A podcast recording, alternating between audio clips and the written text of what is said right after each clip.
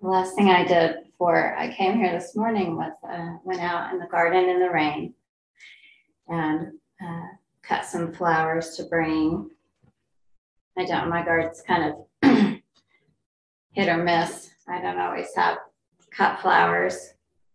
Uh, but right now I have a pretty good stand of these sweet Williams, pink wild things.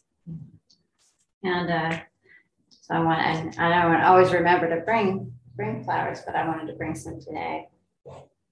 I went out and cut them and had my daughter sit at the table and strip the leaves. And I brought them in with uh, some other flowers that my friend gave me last weekend. And I, you know, if you've been around this tradition for a while, you've had the uh, misfortune of carrying flowers in your car. You know, it's not very elegant. You have to keep them from tipping over and you don't want them all to break. And maybe there's water you're trying not to spill. I got them all the way here in the van. And uh, the first thing that happened when I got here was uh, I picked up a vase to put them in and it shattered. I dropped it. My hands were still wet from the rain when I was carrying too many things. Uh, and that is also like the Dhamma. And we have these moments of of selfless generosity and the energy to go out in the rain and, and cut flowers and bring them and put them on the altar. And then uh, we have these moments of uh, total clumsiness, something that we wouldn't, you know, want to share with other people, shattering a vase.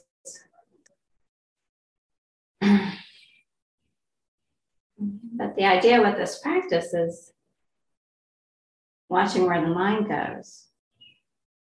So does shattering the vase negate the flower picking?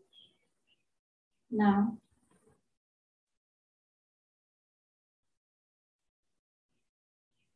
That we shouldn't just set aside the conditions that supported us in shattering the vase we can look at both.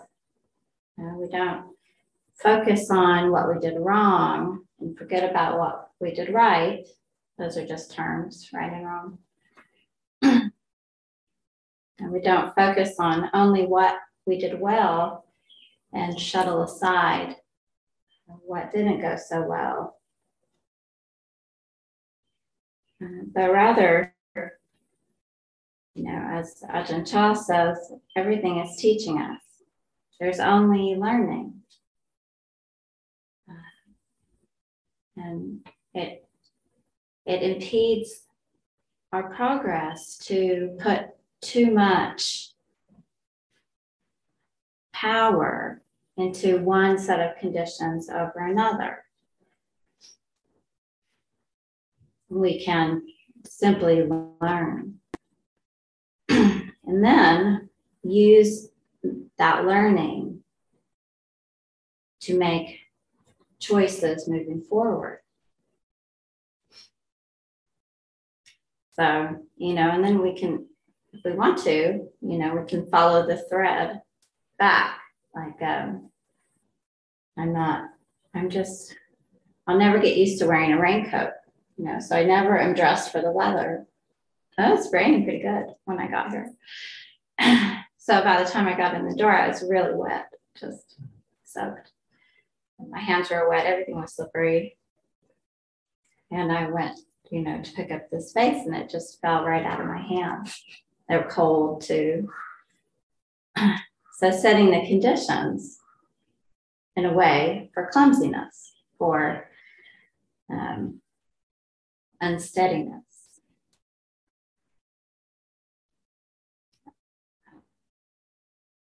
There's nothing immoral about that. I don't need to drag on about it. Just recognizing, well, if I'd have taken a little bit more care, you know, I might have been in a better state to get these flowers into the vase. And on the flip side, you know, growing the flowers took time, energy, good choices, picking them, getting my daughter involved and stripping the leaves off. Those are all choices based on past conditions as well. The Dhamma isn't uh, mysterious or magical. Uh, it's just um, using our conditions and the results of our past choices to inform the next steps. And then watching those results and using those results to inform the next steps. That's karma.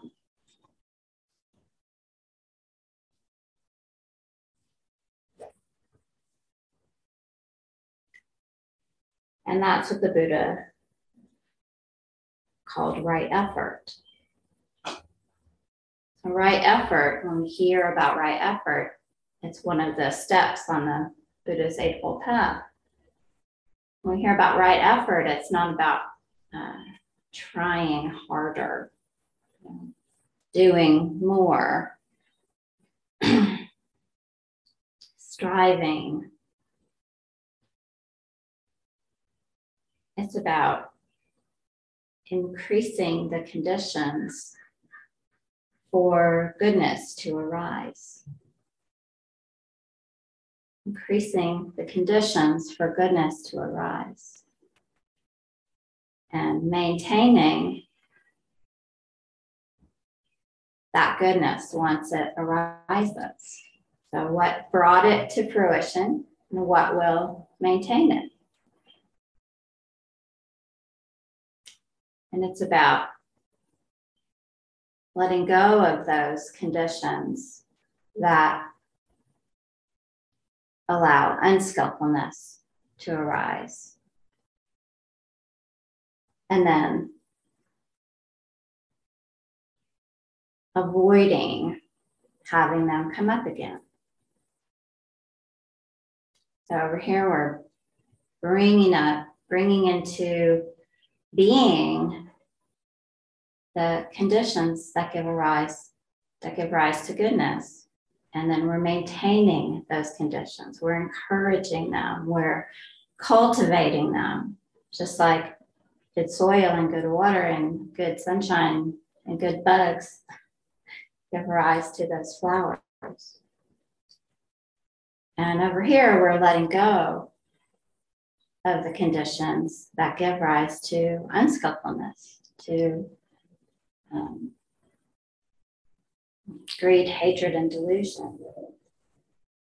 Just like we, you know, in the garden, every April, May, June, everything is about the garden, which is it's all just a perfect metaphor for Dhamma and life and all the things. But you know, just like we pull out the weeds, but you can't just pull out the weeds. If you pull out the weeds and you have the space, hmm. and nature hates a vacuum, you know. So just fill it with more weeds, right? So you can pull out those weeds, but then you also have to create the conditions that, that discourage the weeds from recolonizing. So the Dhamma is this kind of uh, dance of mindfulness that gives rise to goodness and lets go, gives rise to skillfulness and lets go of unskillfulness. And we're always working with conditions. That's all we have. So we have houses and we have kids and we have parents and we have know, weather. Everybody hates weather. We all have a complaint about weather. Well, that is a condition. It's the most mundane condition. There's absolutely nothing we can do about it. But we can learn All right, well, so there's weather. Like there's this phrase, you know, there's no such thing as bad weather, just bad clothing. Well, that is true. And yet I'm out there in bad clothing all the time. And so I'm working against my conditions. I'm not working with them. And the Buddha, you know, encouraged us to see things the way they are, to stay grounded in reality, no matter how uncomfortable it is.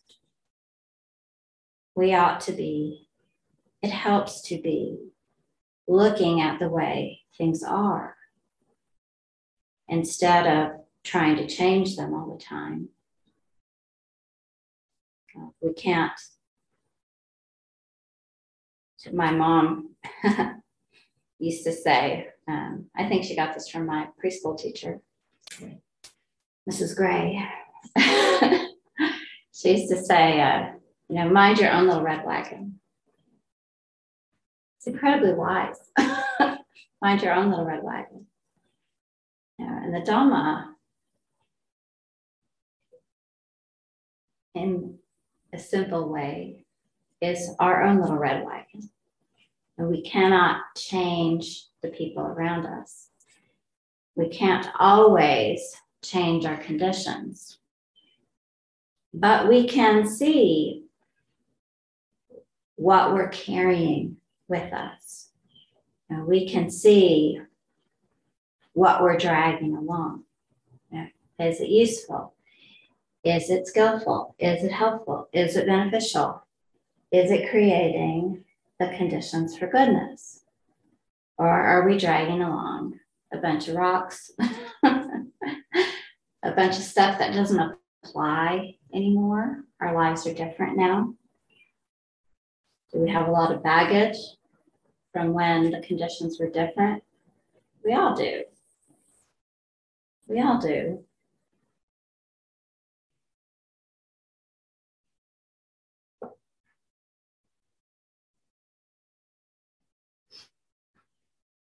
And we can't beat ourselves up about it. We can only learn and try to make the next right choice. Try to look at that continuum of effort. Are we trying harder to be good? That's how most of us grew up. I'm going to try harder to be good. That's all I got. but it's just um, more specific than that. The Dhamma is very specific. This isn't a vague practice. It's not nebulous. The path was laid out.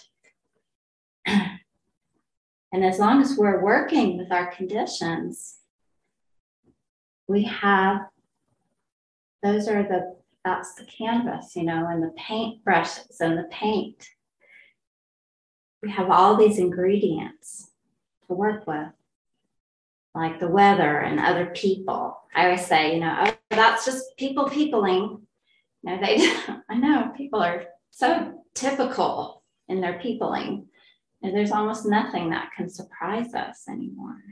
And yet I still find myself shocked sometimes by what people decide to do. But by the same token, I'm shocked by the good things people decide to do as well and how happy they make me. But like I was saying in our um, meditation, that we can't, we shouldn't rely on other people for true happiness because they they can't bring it. They they they're not worried about our true happiness. You know, that's not their objective. Plus, people move and die, you know? I mean, you just can't count on people. But it's a reminder that we also, you know, shouldn't rely on them to make us angry and make us sad and make us give up. but if we shouldn't rely on them for happiness, we shouldn't rely on them for sadness. Because they're just going to keep peopling. Me too. I wake up peopling every day. see how it goes.